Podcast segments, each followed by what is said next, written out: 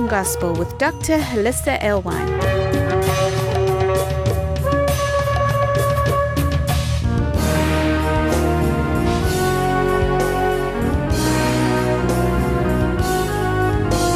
Join us around our Shabbat dining table as we explore the Torah portion.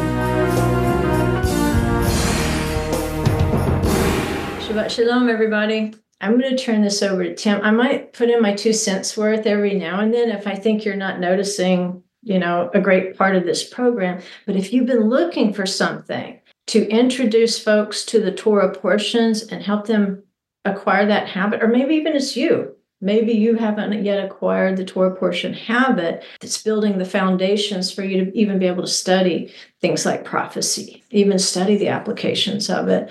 I'm going to let him give you a sample lesson on this week's Torah portion, Yitro. And if it resonates with you, we're going to tell you where to go. It's Torah-Tuesday.com. Torah-Tuesday.com. And we'll repeat that at the end. But in the meantime, you could actually go in there and, and don't buy it ap- until after Shabbat's over, but take a look at it and, and look at what he has available. I'd like to point out when you, you were talking about Moses, from this point on, after his father in law gave him the very good advice, he spent the rest of his life training Joshua to take his place. So it's a continuous thing be fruitful and multiply. He started with Joshua. That's a good start. Well, you can see this is the Torah Tuesday series. Uh, up at the top, it says Seed Time and Harvest. That's all the books I've written. But if you're interested in just the Torah series, you'll need to look for Torah Tuesday series. And right now, I just have the first year, which, you know, that you could spend a lifetime studying the, the Torah portions. But as Hollisa said, it is divided into each Torah portion. There are five books which correlate with the five first five books of the Bible, which we call the Torah.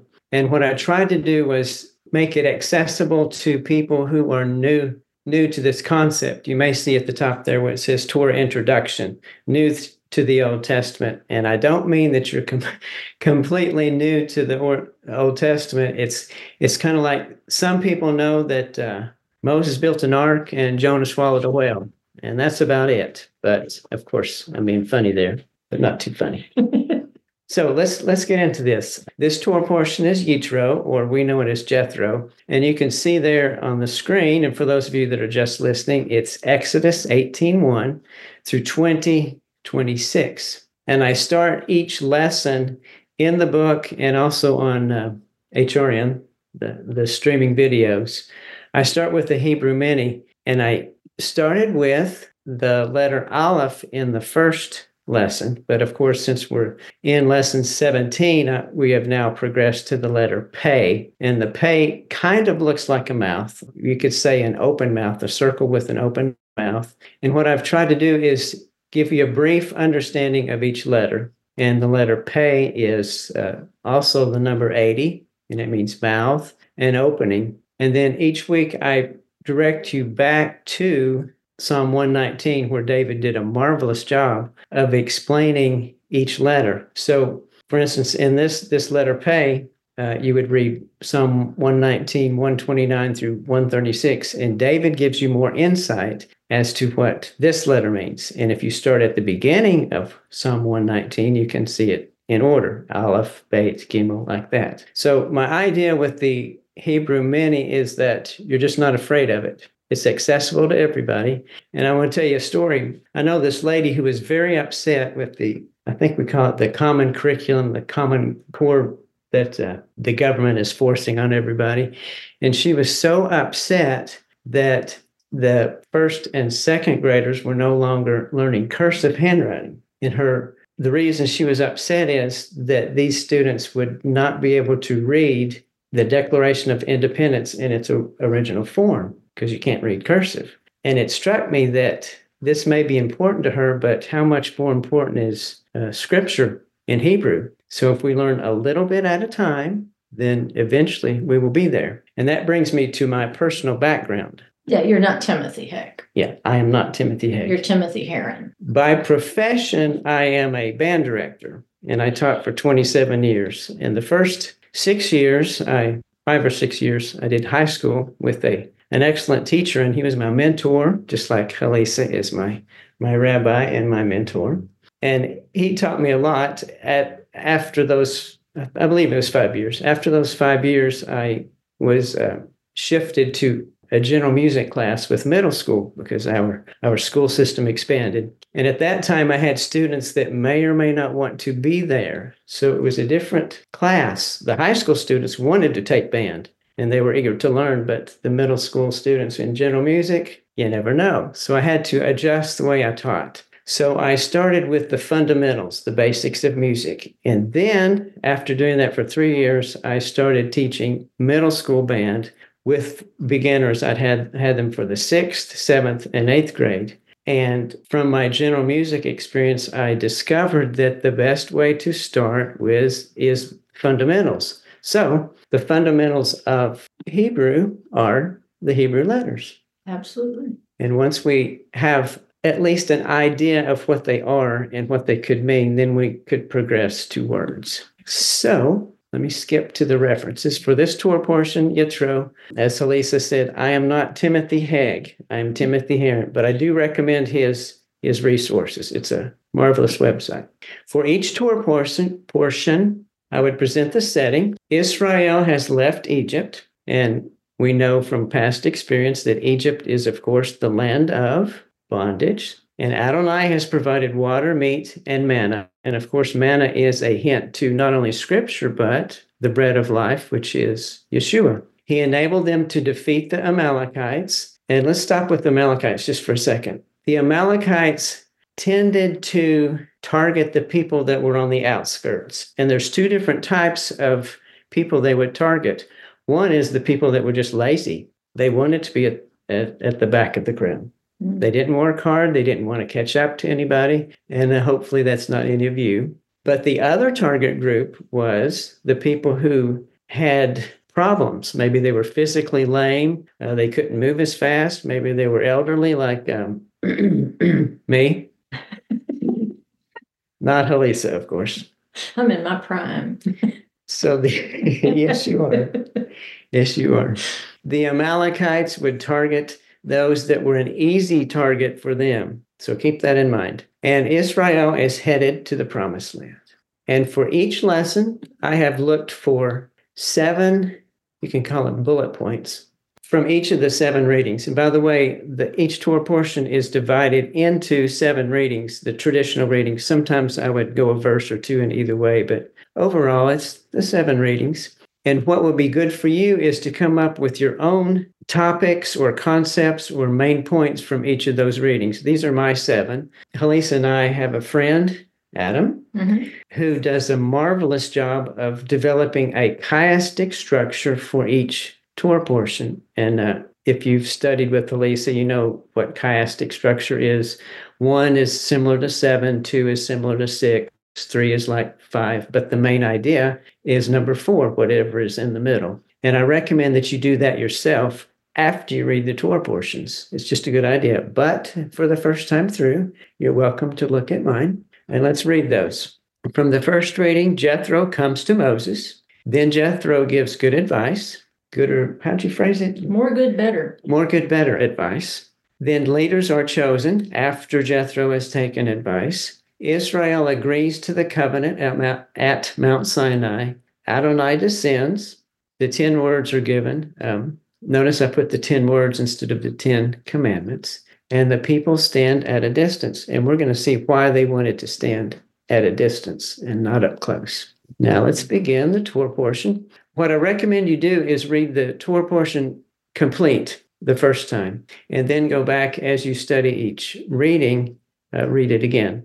I had a teacher in, I think it was history class. He said, if you read a book and it's interesting, read it twice. Okay. Maybe you'll catch more. So the first reading is Exodus 18, verses 1 through 12. And the main idea I got from this is Jethro comes to Moses. Now you'll discover that there's lots of ideas. Some some may be more important to you than someone next to you, but I just noticed that Jethro came to Moses. And let's read verses 5 and 6 of Exodus chapter 18. Then Jethro, Moses' father in law, with his sons and his wife, came to Moses in the wilderness where he was camped at the Mount of God. He sent word to Moses I, your father in law Jethro, am coming to you with your wife and her two sons. Jethro met Moses at Mount Sinai. This appears to have been after Exodus chapter 19, where we are told that Israel arrived at Mount Sinai. There's no reason to assume all of the Torah is in strict chronological order. Can you think of another book that may not be in strict chronological order? Hmm. Out of the Torah or the rest of the Bible? The rest of the Bible, a very famous one. Famous book that's not in correct order or Hmm. chronological order. It might Right. be correct. It is correct. How about the book of Revelation? Is that in perfect chronolo- chronological order? Of course, scholars have debated that for years. Some say absolutely it has to be, but maybe not. Maybe not. But generally, scripture is in chronological order, at least the Torah. There must be, however, a reason why this is not in strict order. So, what is it? Here's a possibility, and it is only a possibility, but I think it's valid. Exodus 17 tells of Amalek, who is an enemy of Israel. And in contrast to that, uh, Exodus 18 tells of Jethro, who is absolutely a friend of Israel. And I'm going to show you a chart. I will read it for those of you that are only listening. Keep in mind, this is Exodus uh, 17, where Amalek has just created this problem with Israel. Notice that in Amalek, there was fighting, but Jethro, his main goal is to bring peace. And how, does he bring that peace? He delegates authority. Uh, you can even call it the, the Jethro plan or the Jethro idea. More Delegate. better. More good, better. More good, better. Delegate. If you notice, all great leaders delegate. Okay, the second comparison is Amalek. He, he chose men for war, and Jethro chose men to settle disputes. How did he do that? As Elisa pointed out, he had kind of a, a pyramid. If if the at the bottom you cannot settle a dispute, then there's a higher authority, and then you can go up to another higher authority. And of course, Moses would be the highest. But what did Moses do when he did not know the answer? You went to the source. He went to the source. He went to God.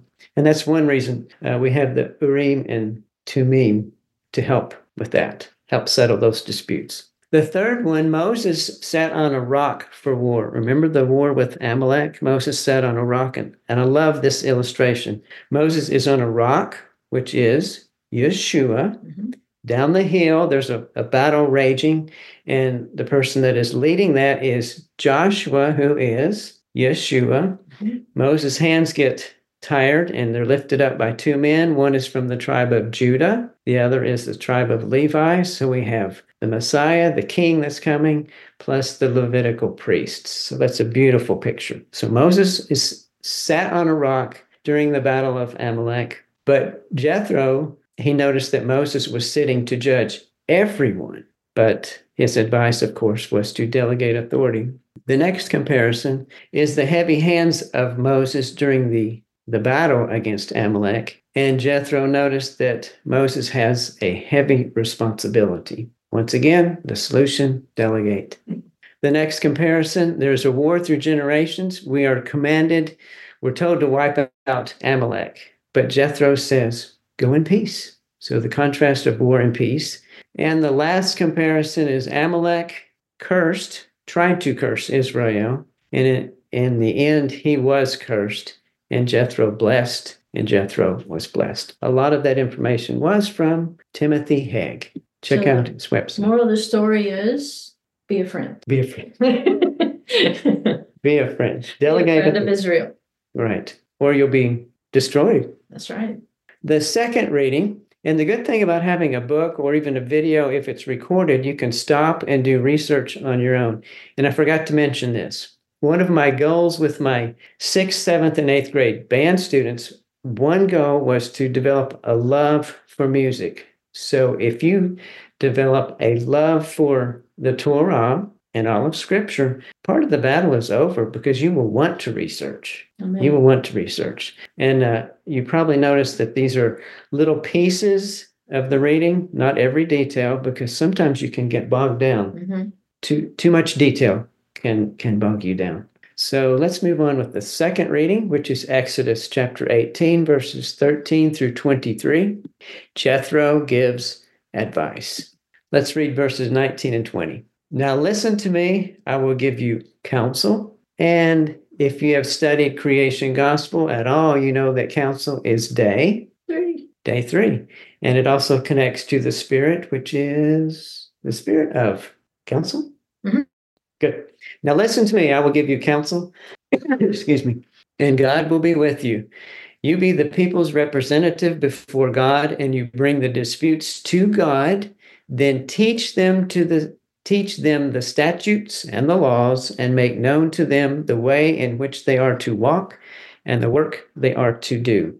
By the way, if you are a pastor, those are some some things that you should be doing. You're not Moses, and you don't exactly has have his authority, but in a sense, you're placed above people and you do have a responsibility. So you should teach the statutes and the laws, and you should teach the people in your congregation how to walk and where to walk and what they are to do, The work. Work they are to do. the work they are to There's do. work. So it's not all fun and games. No. It's not. It's not all about getting wealthy. No, there's work. There's work. Uh, if you can see this, there's a picture of Moses and his father in law. Moses is sitting on a bench settling disputes, and you can see in the background that there's people circled all the way down the hill. There were probably literally hundreds, if not thousands, who wanted to talk to Moses every day, kind of like you, tens of thousands of people that would like to talk to Lisa every day. God forbid. She doesn't have time to answer all, answer all those emails.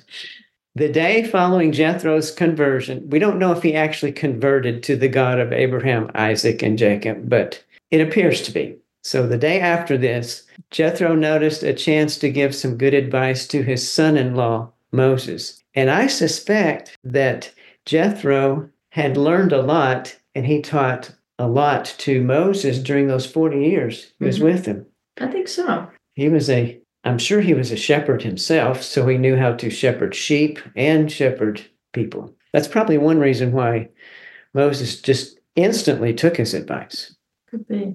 moses did several things at this time he taught the statutes and laws he made known how to walk and in hebrew that is the word Halacha. halacha and he explained the word they to do explained the word they were to do misread that Moses was to be a prophet like unto Moses. The Messiah must do these things also. He cannot do away with these things. Let me make two quick comments. I mentioned pastors or leader of your congregation. If you are attending a group and they absolutely refuse to do things that Moses commanded through the Torah, you may want to may want to search another place, another fellowship, because this is part of prophecy. The leader should teach Moses. Mhm.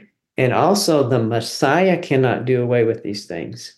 Let me read the verse here. It is Deuteronomy 18, verses 15 through 19, where we see what this prophet like Moses is supposed to be like. The Lord your God will raise up for you a prophet like me from among you, from your countrymen. You shall listen to him. This is according to all that you asked of the Lord your God in Horeb on the day of the assembly, saying, Let me not hear again the voice of the Lord my God. Let me not see this great fire anymore, or I will die. The Lord said to me, They have spoken well. I will raise up a prophet from among their countrymen like you, and I will put my words in his mouth, and he shall speak to them all that I commanded him.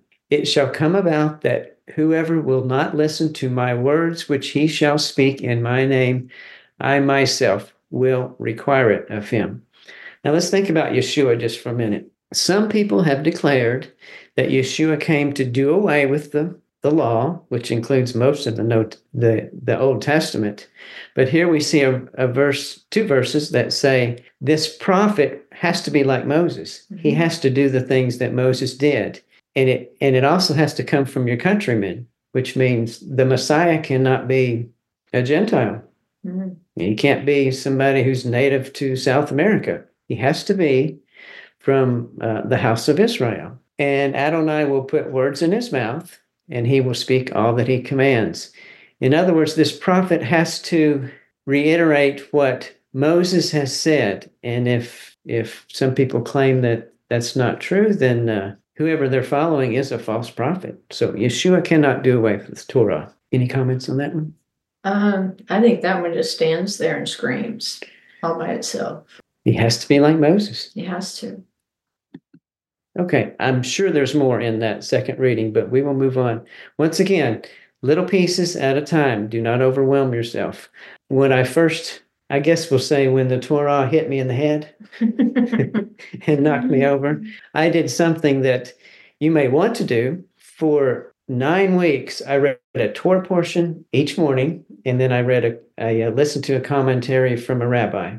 Mhm. And that can be overwhelming. But what I learned from that was that there's a whole lot more to this Old Testament stuff than I ever imagined.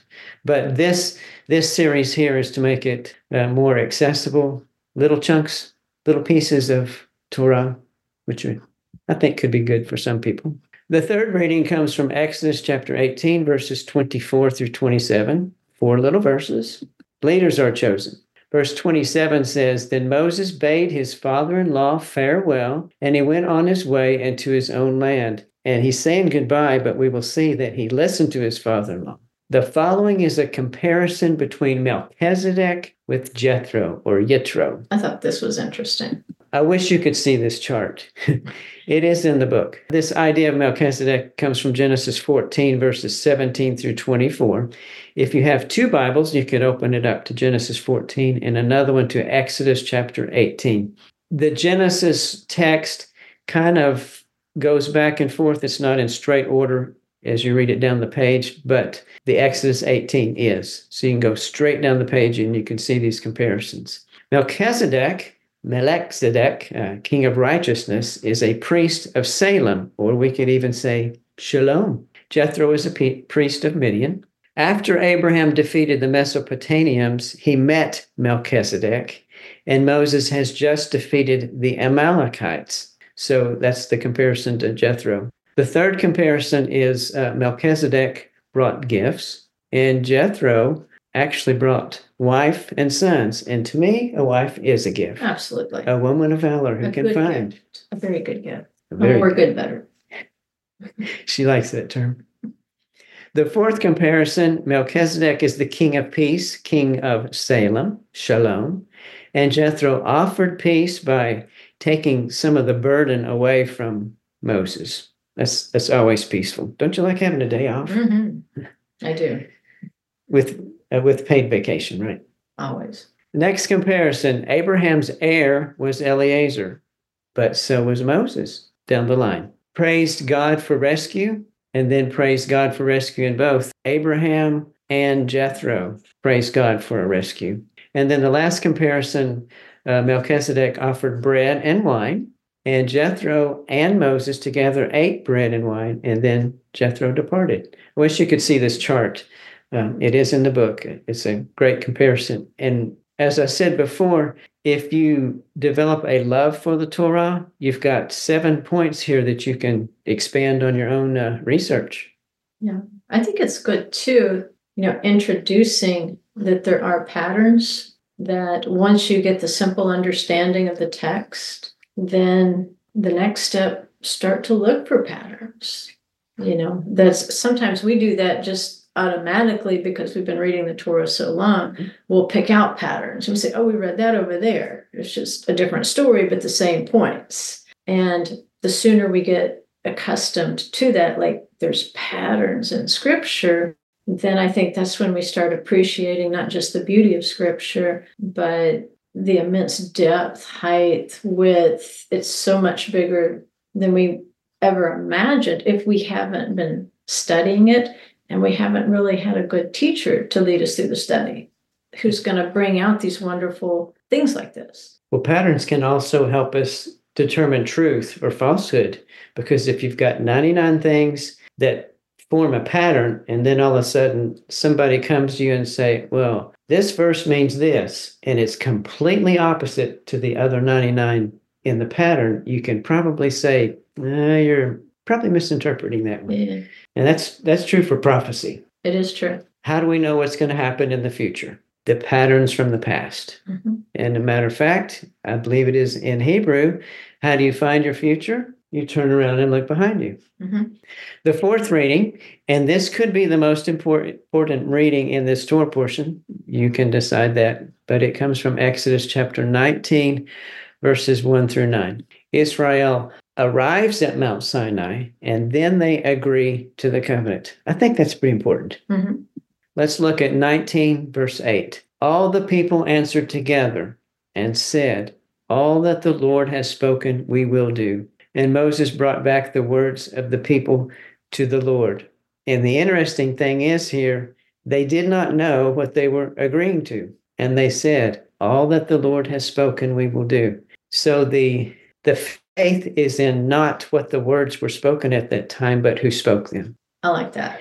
You told a story the other day about that. Was it a chair? Yeah, I heard it from Pastor Mark McClendon about, you know, uh, there was this chair, and well, the story is pretty long, so I'm going to nutshell it. Basically, when you sit in a chair, like when you just kind of sat back in that chair, you had faith that the chair wouldn't fall apart. Okay. But is your faith really in the chair, or is it in the one who made the chair? Because somebody who didn't really know what they were doing could have put that chair together. And maybe you shouldn't have had so much faith sitting in the chair. But if you trust in the creator of all things, that's considered true faith, not in the object, but in the one who created the object. And that is different from the way it was explained to me. I always put faith in the chair. Yeah. Not the maker, the creator. I love that analogy. They answered together. Israel answered together, which is amazing in itself. Could you imagine 3 million people answering or doing anything together? Not, not in today's society. Together is translated from the word yachad, and it actually means united. And it's related to the word echad, meaning one or unity, united. Uh, a lot of times we'll see in scripture and we'll see that word echad, and it's always translated as one. Yes, they are one, and even today we we learned how uh, Adam and Eve or Adam and Eve were actually one, Mhm. two separate people who were one. And at this point, Israel is three million people who are one. They're in unity. And that takes us to the Shema, which is which is Deuteronomy chapter six. Hear, O Israel, the Lord is our God. The Lord is Echad, one, a unity. Israel was united in their commitment to obey. And that word obey here is asa, which means to accomplish, become, or shaped. This verse could be translated in the following ways. And I found this interesting as I researched this. Let's rewrite this. Well, can't change it. Let's re um, interpret this. All that Adonai has spoken, we will become, or all that Adonai has spoken, we will be shaped into. He will do the shaping. All that Adonai has spoken, we will be transformed into. So they were saying we will become something, but we will be shaped and molded. We will be transformed, kind of like pruning a tree. Yeah. This is a great time for pruning. This is when you should. Uh, I live on an apple orchard, and uh, February and March is, are great times to. I Do a like lot of that pruning. too, because it, it goes back to what we were just saying about faith is when you're saved, you don't have faith in yourself that you're going to become, be shaped into, or be transformed into, but you have the faith in the one who saved you to cause you to become, be shaped, and be transformed. And believe it or not, he's big enough to do it. Yeah. if he can shape us, he can do about anything. Yeah, faith in the one doing the shaping. I'm a pair. This unity was a forerunner of Acts chapter 2, which said they met for prayers and breaking of bread and had things in common. However, this is often misunderstood to mean everyone sold all their belongings and lived in a commune. I don't think we need to do that. Uh, bad things tend to happen when people move to a commune. People sold their extra possessions to help those in need. They kept their jobs and homes. And we know that because from time to time they would move from one house to another. And if they had sold their house, of course, they wouldn't have a house to move to.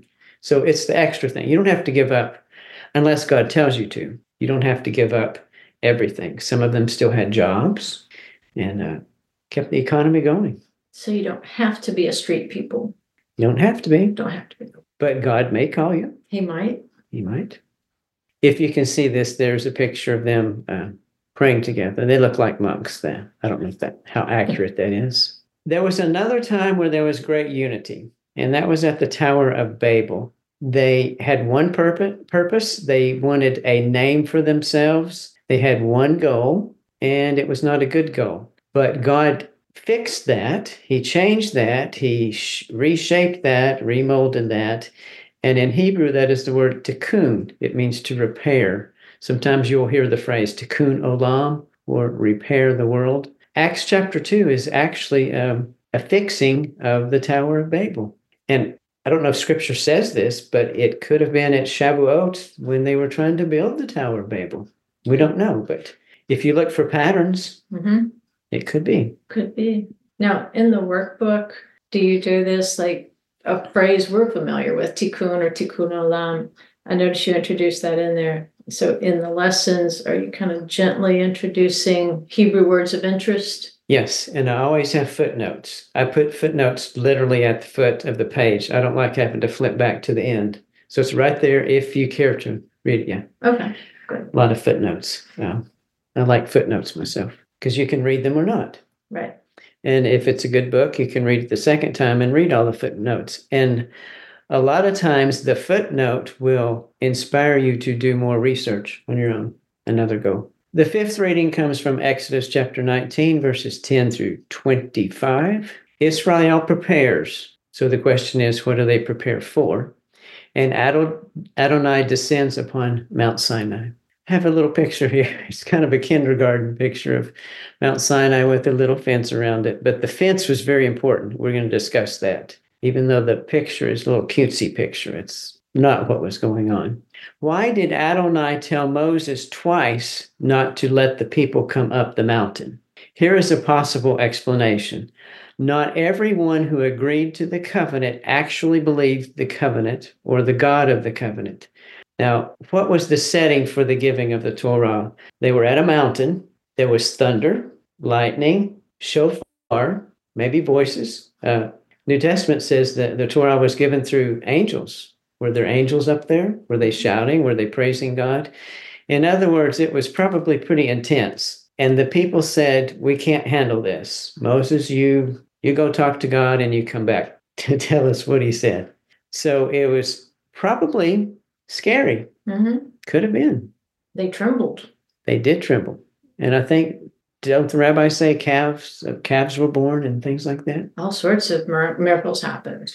Lots of healing. That's why a lot of Jewish hospitals are named Mount Sinai. And scripture says that everyone heard, so there's no deaf, and everyone stood, so there were no lame. And they saw. Everyone could see. Mhm. There was a mixed multitude of Hebrews and others that left Egypt. There was also a mixed multitude of believers in the God of Israel and those that did not believe. So we know there was people from different eth- ethnic groups. There were Egyptians among them. But my question is, did everyone believe? We don't know. We can only approach Adonai Elohim when and how he says. At this point, there are many distri- restrictions. So, were they sincere or not? That's my question. Even now, there are restrictions. We can only approach the Father through the Son. You can't go to God the Father and just walk into his presence. You have to go through. Jesus said, I am the way, the truth, and the life, and no man comes unto the Father but by me. This repeated warning was an act of grace. Israel did not earn this, which is actually what grace is it's an undeserved gift.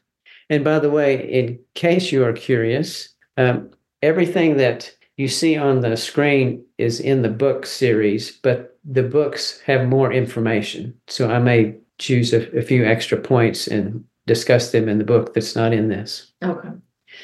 The sixth reading is Exodus 20, verses 1 through 17. You're probably familiar with this. The 10 words, the 10 commandments are spoken. Let's read verses 1 and 2 of chapter 20. Then God spoke all these words, saying, I am the Lord your God who brought you out of the land of Egypt, out of the house of slavery. Now, most most people would say after this is where the Ten Commandments start.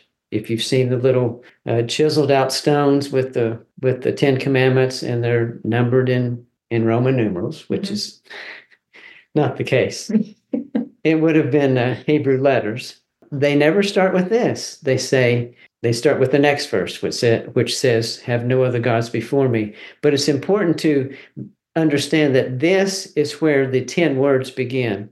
I am the Lord, and what did He do? He brought us out of the land of Egypt, out of the house of slavery. That's the first word. He sets the stage by telling us, I did this, not you. We find out soon that the people could see the smoke and fire. They could also hear the spoken words. Moses, the shepherd, heard the voice of Elohim at the burning bush 40 years before this. We read in Exodus 19 that they also saw fire and smoke. Was the fire like the burning bush? I think, and this is just a, an idea, the burning bush was a miniature version of what would take place 40 years later. We don't know if there was a shofar. We, we know there was a, a sound of an angel, Mhm. voice of an angel at the burning bush. Maybe there was a shofar. Uh, it probably wasn't as big an event, but to Moses at that time, it was a big event. Another pattern. So my question is, is there going to be something similar to this in the future? I think there might be. We do know that in the future, I believe it's Zechariah that says, From Zion will go forth the Torah. And will it go forth with the sound of a shofar? Will there be thunder and lightning? We don't know, but it could be. It could be Could be. Good for thought. miraculous fire. Miraculous. Moses has now returned as a shepherd with this flock of Hebrew sheep who will now hear the same voice of the same God. That's important. The God that made himself known to Moses through the burning bush is the same God who's speaking now at Mount Sinai. Matter of fact, it's the same place. They will hear the name of Adonai spoken by Adonai himself, which I can't imagine that. I can't imagine hearing his own voice say that. He is the God that brought them out of Egypt, just as he promised he would do. Let's read Genesis 15, verses 12 through 14. Now, when the sun was going down, a deep sleep fell upon Abram, and behold, horror and great darkness fell upon him. Then he said to Abraham, Know certainly that your descendants will be strangers in a land that is not theirs, and will serve them, and they will afflict them 400 years. So we know they're going to slavery, but it ends up being a good thing. And also the nation whom they serve, I will judge. Afterward, they shall come out with great possession. And this did happen in the very first commandment, actually, the very first word of chapter 20 in Exodus. He's telling them again, I'm the one who did this. I told you what I was going to do, and I did it. Praise Adonai. Starting the Ten Commandments with verse 2 instead of verse 3 implies something else. Israel had been serving Pharaoh in the land of slavery. And by the way, we all serve someone. Uh, some people may think, no, I don't serve anybody. If that's true, then you probably serve yourself. You are your own God, which doesn't end well. From now on, Israel will be serving Adonai in the land of promise and freedom. One reason Israel was set free is so they could serve Adonai. And one reason we are set free from the bondage of sin is so we can serve Adonai. And of course, the word serve implies that there is work to do. Mhm. And this is also another tikkun. You know, another Hebrew word. Tikkun means to repair. And I have a picture here of the tabernacle and the many, many, many thousands of tents around that. One good thing about the internet nowadays, uh, if you want a picture of something, you can look it up. So if you have access and you can't see this, find a picture of the tabernacle. Exodus 9, verse 13. Then Adonai said to Moses, Rise early in the morning and stand before Pharaoh and say to him, Thus says Adonai Elohim of the Hebrews, Let my people go. Why? That they may serve me, a labor of love. The seventh and final reading, and by the way, one way you can uh, read these readings, these uh, in each portion is you could read one reading for each day. For instance, on Sunday, read the first one. Monday, read the second one, and then on the on Friday, the sixth day, you could read two readings. as a double portion. What I would what I do sometimes is read it that way and then on Shabbat I relax from the deeper study. I usually listen to someone like Hollisa and uh, I do a lot of listening. attend a uh, congregation if you can. I don't do the same type of study because to me, since I study through the week, I want to do something different on mm-hmm. Shabbat. Yeah, Shabbat should be different. Yeah, Shabbat at my house is different than the other six six days. But if you if you study a lot and read a lot, then the only way I can make it different is to listen. Yeah. relax a little bit. Okay, that was a side note. The seventh and final reading is Exodus chapter 20, verses 18 through 26. People stand at a distance and instruction for altars. Verse 18 says, All the people perceived the thunder and the lightning flashes and the sound of the trumpet, that would be a shofar, and the mountain smoke. And when the people saw it, they trembled and stood at a distance. And that's probably what I would have done trembled and stood at a distance. Now, we, we generally say something like, Oh, you know, I would have been on the front row, but probably not that day. I would say even Moses was trembling yeah, I would think so. Shaking in his sandals? Shaking in his sandals. The people were at a distance. That's what the New American Standard, Standard Bible says, or afar off. And that's interesting that King James would, uh, King's, King James Version would translate it that way. Paul gives a reference to this in the following. And you may hear the, the term verbal tally. Verbal tally simply means you're giving a reference to another scripture by giving a word or a phrase or a concept. For instance, if I said Noah's flood, what book would you go to? Genesis. Good. Thank you. She got it. if I said, um, let's see, if I said a beast comes from the ocean, the sea, a beast come, rises from the sea, you would probably turn to the book of Daniel or Revelation. Revelation. Yeah. Either one. Those are verbal tallies. Uh, Yeshua did it all the time in the, the Gospels. He would he would make a statement and he didn't say, I'm quoting Zechariah or I'm quoting Deuteronomy chapter 12. He uh, would give a verbal tally. He would just make a little comment, a phrase. And by the way, don't rabbis do that? They do that a lot. It's in Hebrew, it's remez, it's a hint yes. that you should know where to find that.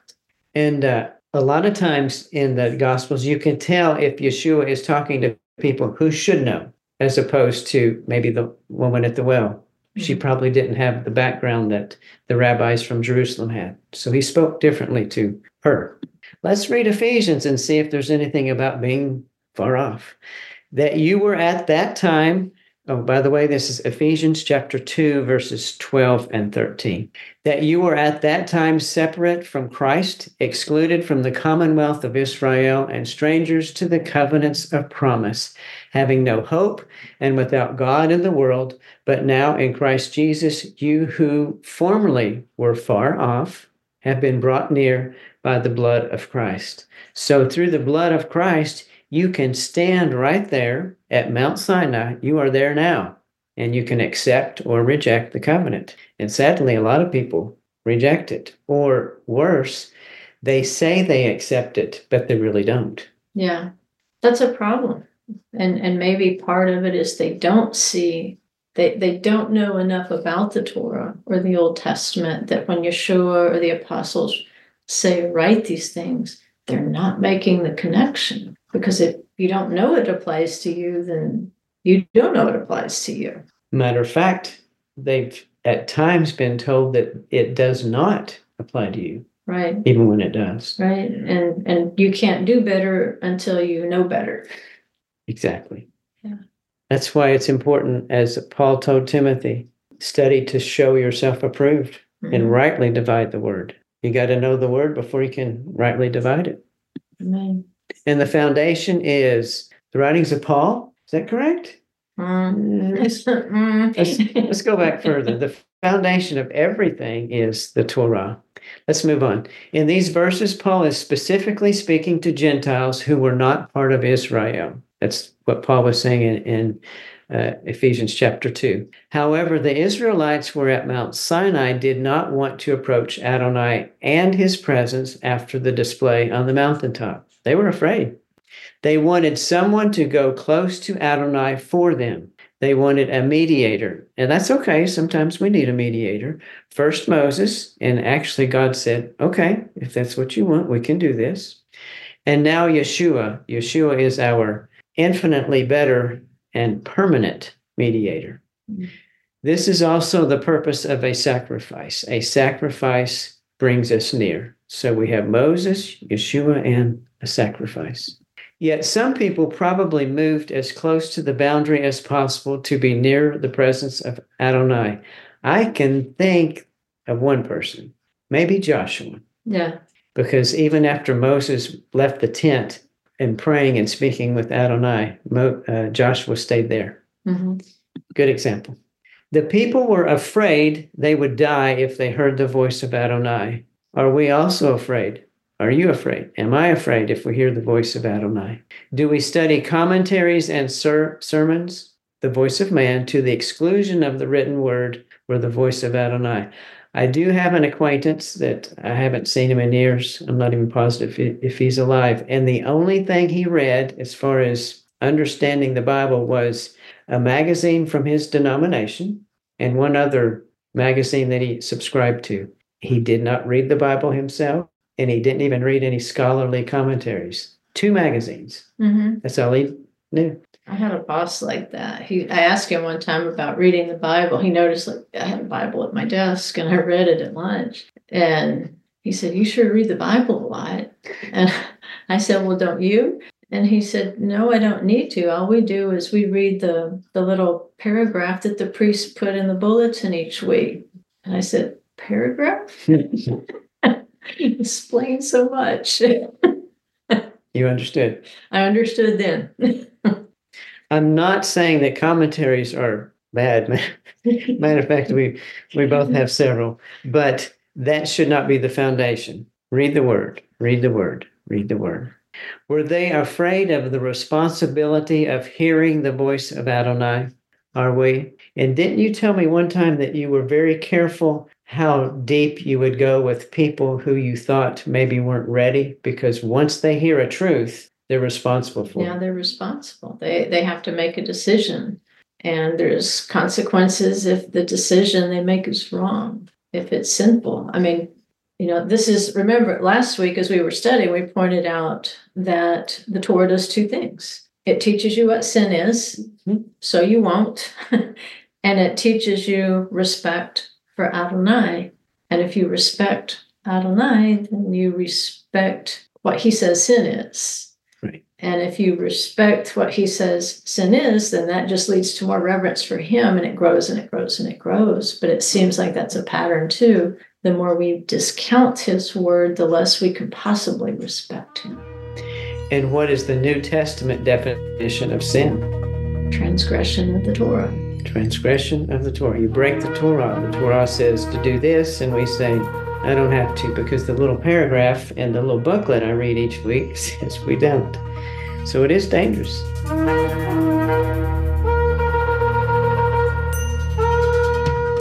Thank you for exploring the Torah portion with us.